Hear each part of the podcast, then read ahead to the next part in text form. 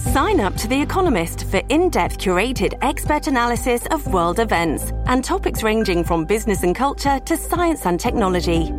You'll get the weekly digital edition, online only articles, curated newsletters on politics, the markets, science, culture, and China, and full access to The Economist Podcast Plus. The Economist is independent journalism for independent thinking. Go to economist.com and get your first month free.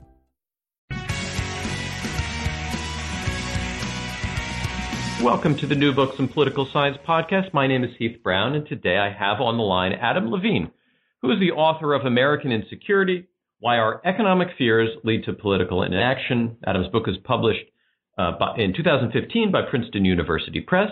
Adam, welcome to the podcast. Oh, thanks for having me. Yeah, it's such a pleasure to have read the book, and I've been looking forward to talking about it so timely in so many ways.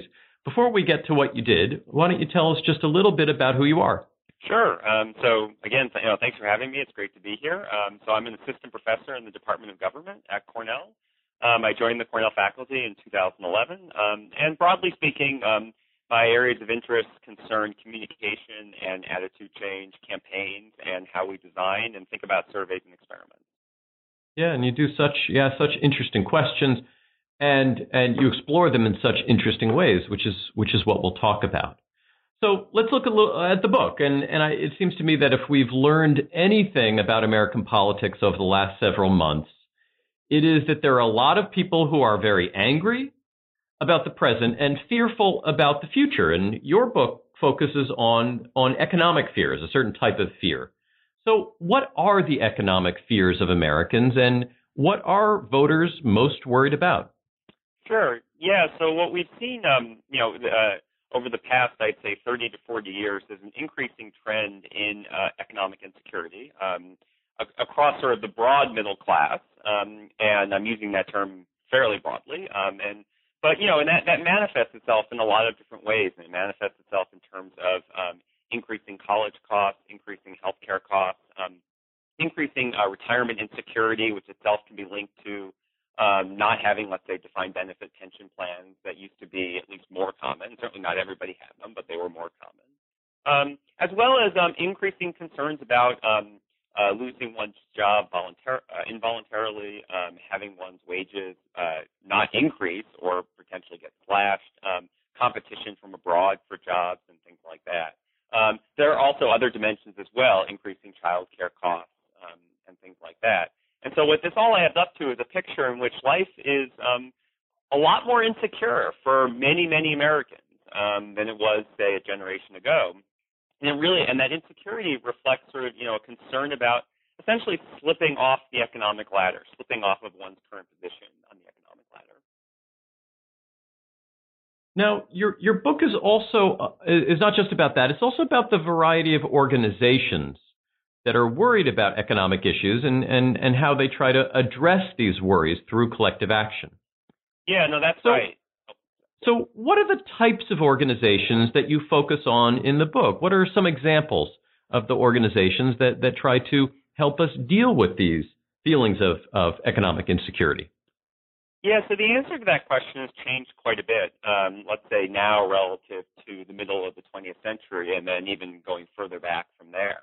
Um, and so um, one of the things I talk about in the book um, is the fact that you know when, uh, we've seen unionization rates that have changed tremendously, um, basically since certainly since the New Deal era. Um, and so whereas you used to have um, a much larger proportion of Americans, both in the private sector and in the public sector, who are members of unions. Now, um, that's not necessarily the case. I mean, now you have it, particularly on the private sector side, you have single digits um, of private sector workers that are members of unions. Um, and unions have um, often been linked um, to a variety of outcomes that make life less insecure uh, in an economic sense um, for many workers, um, ensuring a certain degree of wages and benefits um, and recourse in, in case one's uh, job is threatened.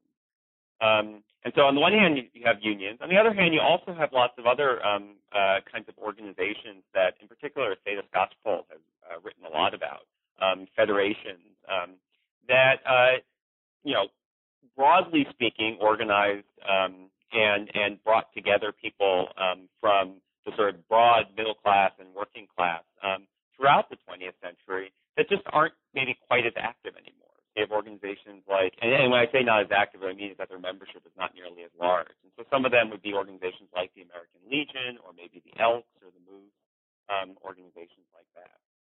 Um, and so now um, what we're seeing, and one of the things I talk about in the book a lot is, you know, if we're going to think about sort of what um, uh, political mobilization around, um, say, economic insecurities, broadly shared economic insecurity related issues might be, um, one way to really sort of think about that is um, in terms of groups that are, you know, more commonly referred to as, say, like single issue sorts of groups, um, or if not single issue, maybe broad issue, um, but but not geographically specific, um, and certainly not tied to one's labor force status. And so, like for example, MoveOn.org would be an example. So they're not single issue, but they're also not membership in MoveOn.org is by no means tied to uh, one's um, occupation or you know labor force status or anything like that. Um, and there are a lot of other organizations like that as well. In the book, I talk about, so for example, um, in the push for healthcare reform in 2008, 2009 to 2010, there was an organization um, called HCAN, Healthcare for America Now. And it was, you know, basically the most prominent and largest coalition of organizations on the progressive side that was pushing for healthcare reform. Um, and they, so in this case, again, unlike MoveOn.org, they were pretty much a single issue. Um, and they were trying to organize a broad coalition of citizens across the United States um, to help sort of, you know, keep Congress's feet to the fire, try to make sure that healthcare reform gets done. Now, we've all watched political ads by one of these groups, probably more than one of these groups, or received an email asking for our support. You argue that each of us will respond differently to these communications. Uh, how is this a case? And, and maybe you could talk a little bit about your working theory about how mobilization works, or more importantly, doesn't work. Sure. Yeah. So, um, what the book starts with is sort of, you know, um, and and this is slightly on the academic side of things, but as I talk about it, I think it would resonate with a much broader audience because it resonates with sort of, you know, the kinds of um, experiences that I think many of us have or we know people who have had.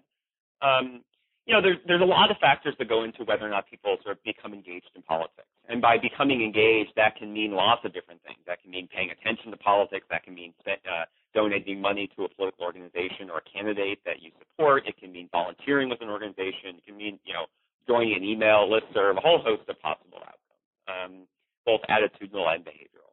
And there's a lot of things we know about sort of the kinds of factors that lead people to um, to become engaged. Um, and so caring about issues is, is a really big factor. Um, having personal experience um, with certain kinds of issue concerns, that's a big factor. We know that people who simply have more on, the, on, an objective level, have more time or money, um, are more likely to become uh, politically active. Um, and we also know, for example, that you know people rarely become politically active sort of on their own without sort of essentially an organization or a friend or somebody sort of coming to them and saying, hey, you know, um, we think that, you know, this is an important issue and we're wondering if you'd like to sort of, you know, join us and become active on the cause. Um, and so, you know, you have sort of this like wide range of both organizational as well as individual level um, attributes that are thought to be really important to getting people engaged. Um, with, the book starts by talking about all of that um, and, and acknowledging all of that because I think all of that is important and, and um, in, in a very big way. But I think that there's another sort of set of barriers to getting people engaged um, that hasn't really sort of been uh, elucidated as much as it ought to be, and I think it's really important, especially in the in the, the world of economic, uh, particularly in the with the politics of economic insecurity, though actually in the politics of other issues as well. And these are kind of what I refer to in the book as communicative barriers. And what I mean by that is the idea that sort of, you know, most people don't walk around with a specific um, idea as to whether or not they would or would not get involved in politics or wouldn't would or would not become active on an issue at any particular moment. Um, those ideas are made, those ideas rather, um, are, or those decisions, I should say, um, are taken in the moment when they're presented with the decision. So when an organization actually reaches out to them and says, hey, you know, would you be willing to donate money or donate time to our organization and help the cause? That, it's at that moment that people think about it. And so the information that becomes salient to them the kinds of considerations that are made salient in that request can actually have a really big impact. And that's sort of one of the most, arguably one of the most fundamental things that come out of decades of research on political communication is that the kinds of ideas and considerations made salient in that moment can have a really big impact. Um, and so, um, how does this all link up to economic insecurity? Well, the thing that I that I that I that I worry a lot about in the book, um, and I think what is arguably the sort of you know kind of what I would say sort of the newest sort of insight in thinking about communicative barriers to political engagement, is the fact that when we try to mobilize people around forms of economic insecurity, financial constraints that they're facing, you know, at some like very sort of fundamental level, what we're doing is we're reminding them about financial constraints that they're facing. And it turns out that when you remind people about financial constraints that they're facing, and then ask them to spend money or time on politics, they're often less willing to do so.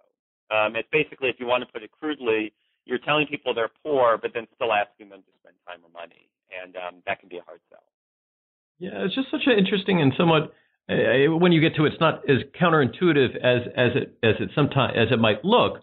But I think it's so interesting, and you, you go beyond just simply um, presenting this theory. You test it with a series of experiments.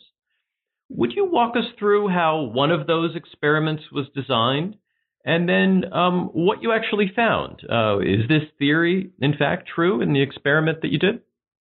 Yeah, sure. I'm happy to talk about it. So there's a number of different experiments, um, as well as a number of different uh, um, public opinion studies and, and, and some other survey data in the book to try to really kind of, you know, flesh out sort of what this would look like. Um, you know, the experiments are really are exciting in a way because some of them, at least, um, are are done in the in the field, um, in which I partnered with real organizations that are interested in knowing about some of the stuff that I'm talking about. Like on the one hand, they're very interested in sort of making sure in um, potentially mobilizing people around various forms of economic insecurity that they're facing. And one of the things I should really sort of say is that, you know, this is by no means a partisan issue. When you look at the data, the public opinion data on, you know, should the government be involved in trying to, at some broad level, um, uh, um, or actually not at some broad level, at, at very specific levels on specific issues, make life more secure or make, you know, make sure that there are economic opportunities for people and that, you know, um, health emergencies and not being able to afford college like don't stand in the way. There's very broad bipartisan support for that kind of stuff. Um, and so, at a very sort of basic level, just in terms of like the public opinion landscape, there's actually um, uh, there, there's far more of a consensus across partisan lines than I think one might imagine, given some of the political rhetoric that we hear, especially during the campaign. But setting that aside for a second, um, or, or, I should say, not so much setting aside as much as building on it. Um, so um, when I partner with organizations and that are interested in sort of you know trying to um, you know say for example address healthcare costs, what we've done is we've done you know fairly uh, at some level fairly simple experiments where we you know have a where we ran we, we take a group of people um, that let's say are not currently members of the organization and we randomly assign them to receive different kinds of solicitations um, that are related to in one of the cases for example related to the cost of healthcare and so one, in one case, it would be an organization. This was a 501c3, a nonprofit, nonpartisan organization, um, and that does, um, among other things, does a lot of different things. But one of the things that it does is it engages in voter education campaigns. And the voter education campaigns, they are not explicit. They're certainly not partisan. They're not even really political per se. They're really just sort of saying, you know, uh, these are changes that are being made to policies, and this is how they might affect you. And in this case, in particular, this is how they might affect um, your health care um, and your health insurance. Um, and so what we did is um, we uh, randomly assigned people to receive either a letter in the mail, um, piece of direct mail, that said, you know, this is the organization, um, and this is broadly speaking kind of what the organization does. And then another people, another set of people were randomly assigned to get exactly that same message, but with an added paragraph that talked about the skyrocketing cost of healthcare. Um, and and you know, and all of that was you know completely real and factual information that had come from very well documented sources. And that was information that arguably was very important to the people who were receiving our solicitation. And that's sort of the interesting thing. That sort of, you know, what we're doing here is we're, me- we're mentioning information about the skyrocketing cost of healthcare that ought to be very important to people. And according to surveys, it is very important to people. And what we found is that actually people's willingness to donate money to this organization, this 501c3 organization, actually was lower when we presented the information about healthcare costs than in the um, the letter that did not mention healthcare costs at all. And so it's just so on the one hand, you're you know you're mentioning information refers to issues that people care about, they consider to be really important. It touches their daily lives. It's kitchen table issues all around, and actually it's reducing their willingness to um, to spend money, i.e., making them less likely to become politically. engaged Now, what does this mean for an interest group or a civic organization? What does it mean for what they should do to mobilize support, their supporters? Um, what do you what do you do if if you're trying to address issues of economic insecurity? Do you not mention that, or do you mention them in other ways? What is what is the what are one of the the, the takeaways from from what you find? The recommendation that you would make to a civic organization that was working on these issues, I would imagine they would say, if we can't mention the issue, how are we even going to talk about it? So, so what do you recommend? Yeah, so I think there's a couple of different um, things to come out of this, and, and things that I certainly talk about a bit in the conclusion. Though I actually, in retrospect, wish I even talked more about in the concluding uh, um, uh, chapter of the book. Um, so one is uh, I'm going to start with sort of the uh, well, there's two major ones. Um, one is is that um, the the people who are demobilized are the people who care about the issues, but yet are personally affected. And so if you have a set of people that care about the issues but aren't personally um, so these like so for example in the healthcare case that might be people who um, uh, let's say care about healthcare costs and skyrocketing healthcare costs maybe because of you know um, family members who are uh, other kinds of family members who are experiencing them, friends, you know because of ideological commitments, whatever it is. Um, they care about it, but they're not personally affected. Maybe because they have really good health insurance, they themselves are in good health, whatever it is. Um, they can actually be mobilized, and they can be mobilized for the same reason that um, psychologists and political scientists have known that they can be mobilized for decades, which is basically that they care about the issues, and so you're talking about something that they care about, and that can be really impactful. Um, now, the potential sort of downside with that comes in with, you know, that's at some level, you know, from a representational lens, that's a little bit of like, you know, a surrogate representation or surrogacy in terms of representation.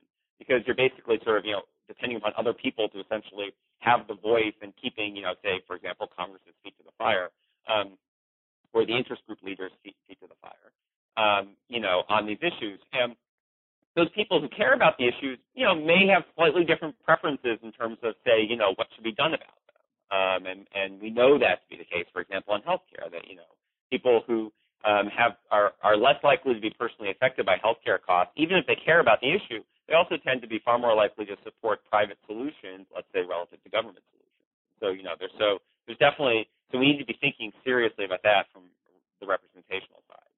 Um, if you're and that also might not sound very concrete to an interest group leader. I mean, I'll fully admit. But here's something that I think would sound more concrete to an interest group leader and something that I, I don't have any um, evidence on this in the book, and so this is slightly speculation, but it's speculation that I think is informed by what we know about political engagement and civic engagement more generally in other contexts. And this is um, note how everything I've been talking about really cuts against this idea that people who find issues to be important are going to be more likely to act on them. So issue importance is essentially a motivational element um, in trying to explain and stimulate political engagement. But there's other motivations that people have for getting politically active. And so one, for example, is um, social, I mean, for lack of a better term, social pressure or social influences, um, where let's say a good friend or a family member or, you know, somebody that you, you know, who, that you really care about comes to you and says, I'm involved in something, um, and I would really love you to join me. Um, and so there's other sorts of motivations that can sort of, that can be, that can become really important at, at moments like that.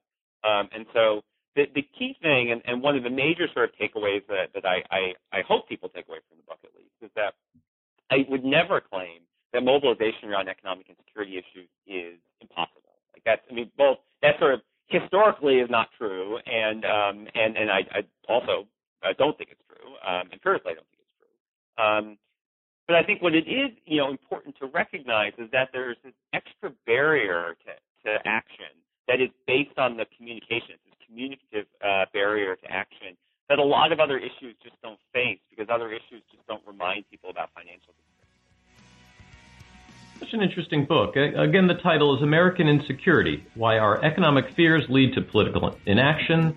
The author is Adam Levine. The publisher is Princeton University Press. Adam, thank you so much for your time today. Yeah, thank you very much.